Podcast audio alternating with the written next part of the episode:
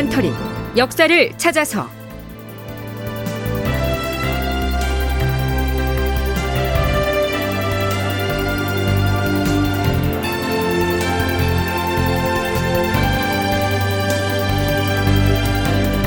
제 1062편. 충이냐 효냐. 그것이 문제로다. 극본 이상락. 연출 조정현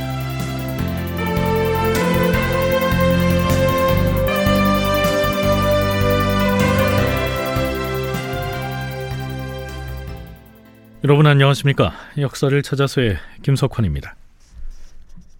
지금 우리는 서기 1613년에 일어났던 기축옥사의 전개 과정을 탐색하고 있습니다. 그해 5월에 영창대군의 외조부인 김재남이 사약을 받고 사망하기까지의 내용은 지난 시간에 짚어봤습니다. 이첨 등의 국왕 친위 세력이 김재남 다음으로 노리고 있던 공격 대상은 당연히 영창대군이었죠. 그런데 영창대군을 처단하라는 상소가 간단없이 올라오는 가운데 국왕인 광해군의 모후이자 영창대군의 친모인 인목대비도 폐해야 한다는 주장이 제기됩니다. 처음에는 성균관의 일부 유생들이 대비를 폐해야 한다는 상소를 올리는데요. 이어서 이 폐모 논쟁이 대간으로 옮겨가죠. 자, 먼저 인목 대비를 대비의 자리에서 쫓아내야 한다는 대간의 주장 들어보시죠.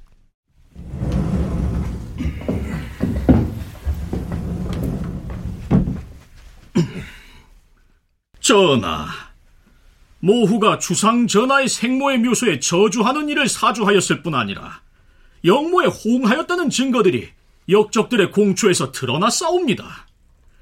전하께서는 모자간의 정리를 지극히 여기시겠사오나 이 신화된 입장에서 볼 때 종묘 사직에 죄를 지은 사람을 앞으로 어찌 이 나라의 모후로 대접할 수 있겠사옵니까? 나라의 주인 되시는 전하께서는 영모에 관계 있는 모후하고는 궁궐 안에서 함께 계실 수가 없는 것이옵니다.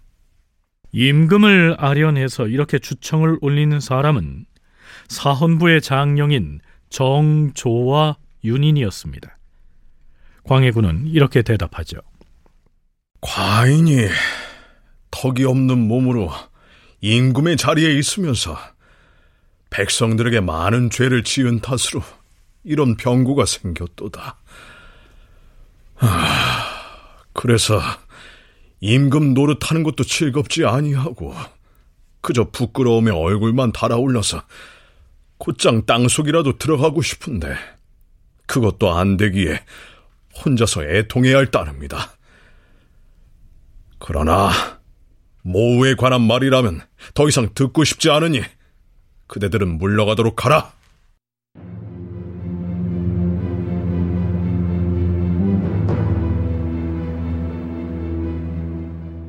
그런데요. 영창대군이나 김재남의 경우와는 달리 임금의 모후인 인목 대비를 피하자는 주장에 대해서만은 대간 내부에서 공공연하게 반대의 목소리가 나오지요.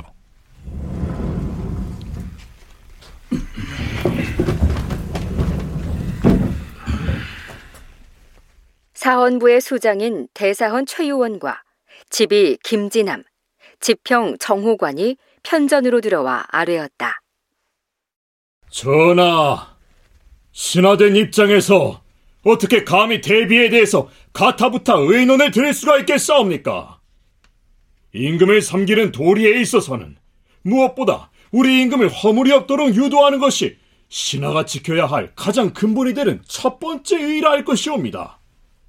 하운데 어떻게 감히 패비 운운하는 의논을 반론함으로써 우리 임금의 지극한 효심을 손상시킬 수가 있겠사옵니까? 주상 전하, 신들의 생각은 이러하기에 오늘 사헌부와 사관원이 합사하여 회의를 하는 자리에서 모후의 문제를 말한 사람이 있었으나 구차하게 거기에 동조하여 의논에 참여할 수가 없었사옵니다. 하오니 신들의 직을 파척하도록 명하시옵소서. 신들의 직을 파척하시옵소서.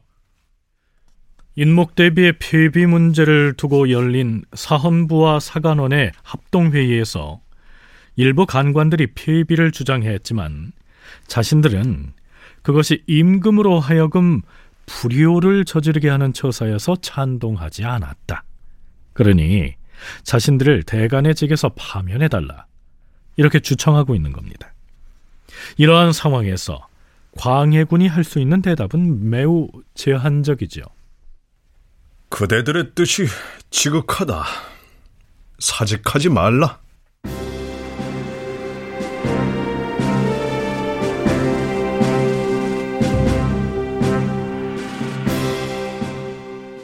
자, 그런데요. 대사원 최유원 등이 물러가자 뒤이어서 또 편전으로 들어오는 사람이 있었습니다. 사관원의 대사관 이지원이었습니다.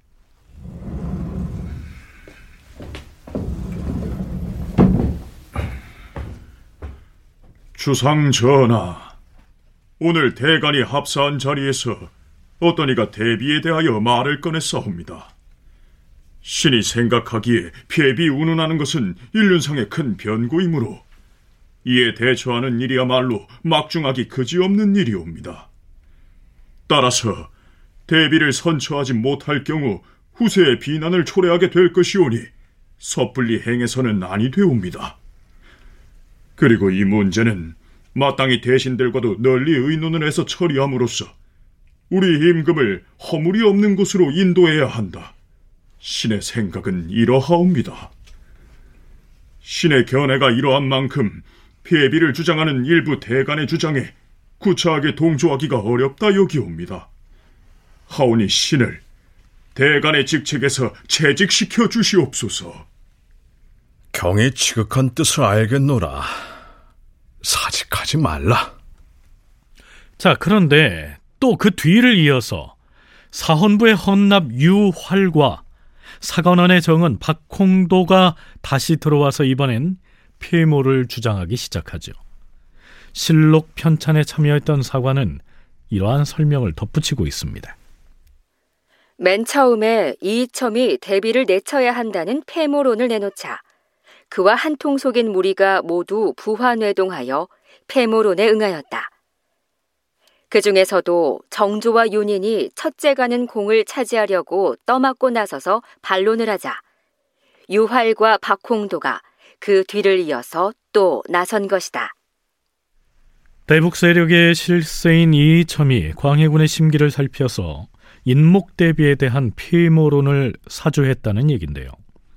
그럼에도 불구하고 사헌부와 사관원의 수장인 최유원과 이지원은 광해군을 찾아가서 폐모에 대한 반대 의사를 적극적으로 피력하지요. 참고로 백사 이항복의 묘비명에는 이와 관련된 내용이 한 구절 새겨져 있습니다. 풀어서 소개하자면 이런 취지입니다. 이때 사헌부 대사원 최유원이 이항복을 찾아갔다. 최유원은 평소 이항복을 존경하였다. 이항복이 최유원에게 말했다. 이번 폐모와 관련된 일을 어찌 처결하는가 하는 문제는 비단 당대뿐만 아니라 앞으로 만대까지 지나는 동안에도 사람들이 두고두고 되새길 것이오. 그러니 후대에 부끄러움이 남지 않도록 하시오. 이항복의 말을 듣고 난 최유원은 사관원 대사관 이지환 등과 함께 뜻을 같이하여서 이이첨의 사주를 받은 사헌부 장령 정조 등에 맞서서 반론을 제기하였다. 따라서 그 즉시 모후를 패하지 않았던 것은 이항복의 힘 때문이었다.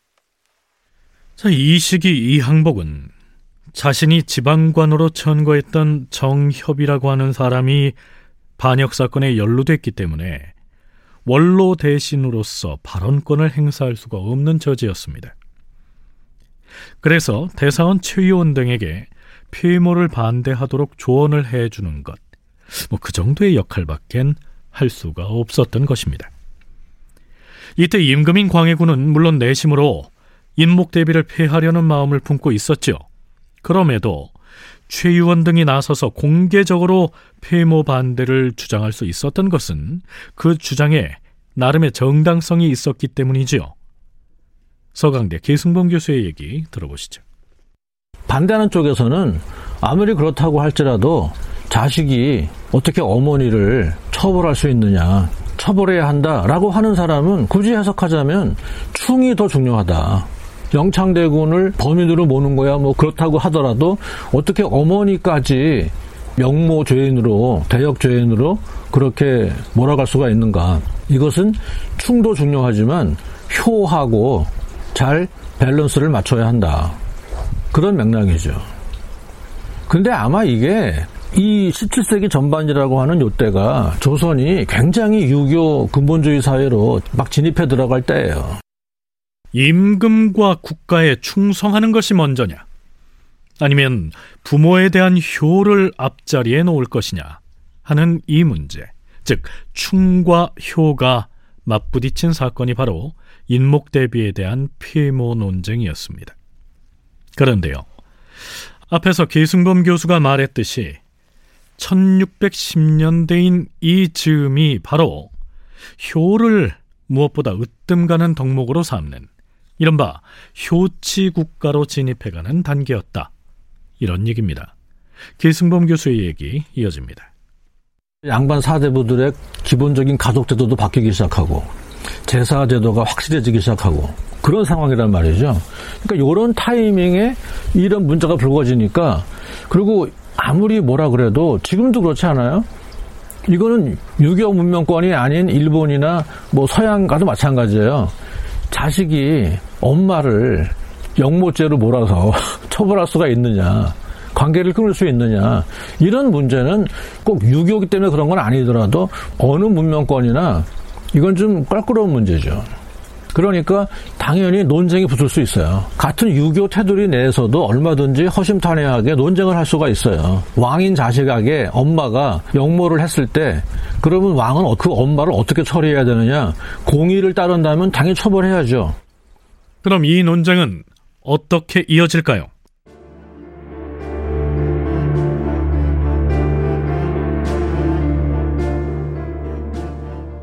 그로부터 두 달쯤 뒤인 광해군 5년 7월 11일 성균관 유생들이 한자리에 모였습니다. 이첨의 사주를 받아서 맨 처음으로 인목 대비에 대한 폐모론을 주창했던 진사 이위경 등을 성토하기 위한 자리였죠. 여러분! 임금을 향하여 공공연하게 폐모론을 주청함으로써 우리의 임금으로 하여금 인류를 쳐버리도록 한 자들이 우리 유생들 사이에서 나왔다는 것은 심히 부끄러운 일이 아닐 수 없습니다. 그렇습니다. 네, 가만히 있을 수 없어요. 이제 우리가 나서야 합니다. 맞습니다. 우리 관악 유생인 진사 이위경이 가장 앞장서서 모후를 패해야 한다고 목소리를 높였으니 우리가 마땅히 그 자를 징계해야 합니다.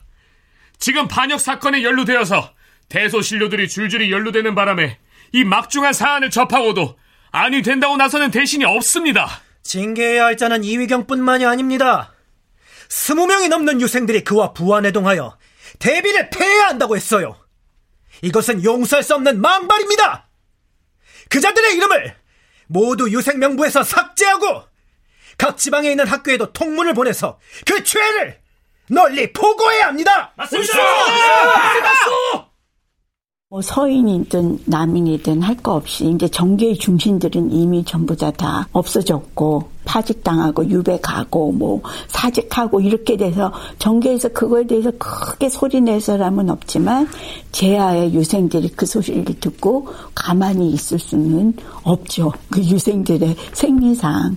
그래서 유생들이 들고 일어나고 성균관에서 들고 일어나고 물론 또 이점과 관련된 또 유생들이나 이런 사람들은 또 반대 의견을 내겠지만 그게 서인 남인 세력을 몰아냈다 그래서 그 소리를 잠재울 수 있는 상황은 아닌 거죠. 원창의 경상대 학술연구 교수의 얘기 들어봤는데요. 실제로 유생들은 이첨의 사주를 받아서 피모론을 주창했던 이위경 등 20명에 대해서 자체 내에서 할 수 있는 징계를 단행합니다. 그래서 어떻게 됐을까요? 광해군 일기에 그 대목을 집필한 사관은 이러한 설명을 덧붙이고 있습니다. 성균관 유생들은 이위경 등이 상소를 올려 폐모론을 주장한 죄를 논하고 20여 명의 이름을 유학자 명부인 유적에서 삭제해버렸다. 자고로 관학의 유적에서 이름이 삭제된 자가 발생하면 사관이 논의하여 점거하게 돼 있었는데 이위경 등의 이름을 삭제한 후에도 사관은 화를 입을까 두려워하여 상회하지 않으려 했기 때문에 이위경 등이 정거를 면할 수가 있었다. 자, 이해가 쉽지 않지요. 쉽게 풀어서 다시 설명하면 이러한 내용입니다. 예부터 관악 유생 중에서 징계를 받아 유적에서 이름이 삭제되는 사람이 생기면 교육을 관장하는 네 군데의 관서, 즉 성균관, 교서관, 승문원, 예문관 등의 대표자들이 의논을 해서 그 당사자의 과거 응시 자격을 정지시키는 정거 조치를 취해야 한다. 그런데 폐모를 주장했다가 유적에서 삭제된 이위경 등에게 만약 정거 조치를 취했다가는 자신들이 오히려 화를 입게 될 것 같아서 겁을 먹은 나머지 내 기관의 대표자들이 아예 논의 자체를 하지 않고 피해버리는 바람에 이위경 등은 과거응시 자격을 박탈당하지 않았다. 이러한 얘기입니다. 왜 그랬을까요? 이위경의 뒤에 이이첨이 버티고 있었고요.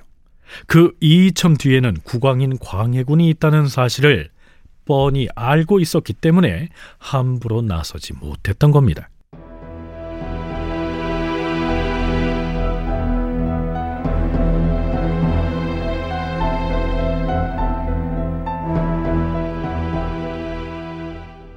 하지만 모두가 그렇게 두려워서 움츠린 것만은 아니었죠. 유생들의 편에 서서 이위경 등 20명을 징계해야 한다고 앞장서서 목소리를 높인 사람이 있었습니다. 예문관의 검열 엄성이었습니다. 엄성이 승문원으로 나아가서 승문원 관원들은 모두 모시오!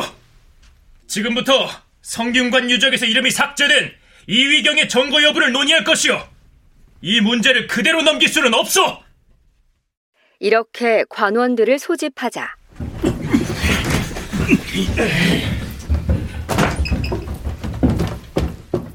관원들은 모두 두려워서 흩어져 버리고 유독 승문원 박사 윤전과 정자 권호 등 몇 사람만이 남았다. 엄성은 그들과 의논을 한 다음 자, 우리가 합의해서 정한 결론은 바로 이것이오. 동, 요, 모, 후, 득, 죄, 강상 이 여덟 글자를 방으로 붙여서 이위경을 비롯한 20명의 유생들에게 정거 조치를 취하겠소. 그렇게 선언하자 듣는 사람들이 모두 통쾌하게 여겼다. 그러나 이첨 등은 더욱 노여워하였다. 엄성이 승문원의 몇몇 관원들과 의논한 뒤에 결론 삼아서 방으로 내붙인 여덟 글자. 동요 모후 득죄 강상은 모후를 동요시켜서 강상의 죄를 얻었다. 이런 뜻입니다. 성균유생 이위경 등이 임금의 모후인 인목대비의 마음을 동요시킴으로써 유교의 기본 덕목인 삼강과 오상의 도덕을 심하게 위반한 죄를 저질렀다. 이런 뜻인데요. 하지만 엄성 등의 이러한 행동이 광해군의 분노를 촉발시키게 됩니다. 다큐멘터리 역사를 찾아서 다음 시간에 계속하겠습니다.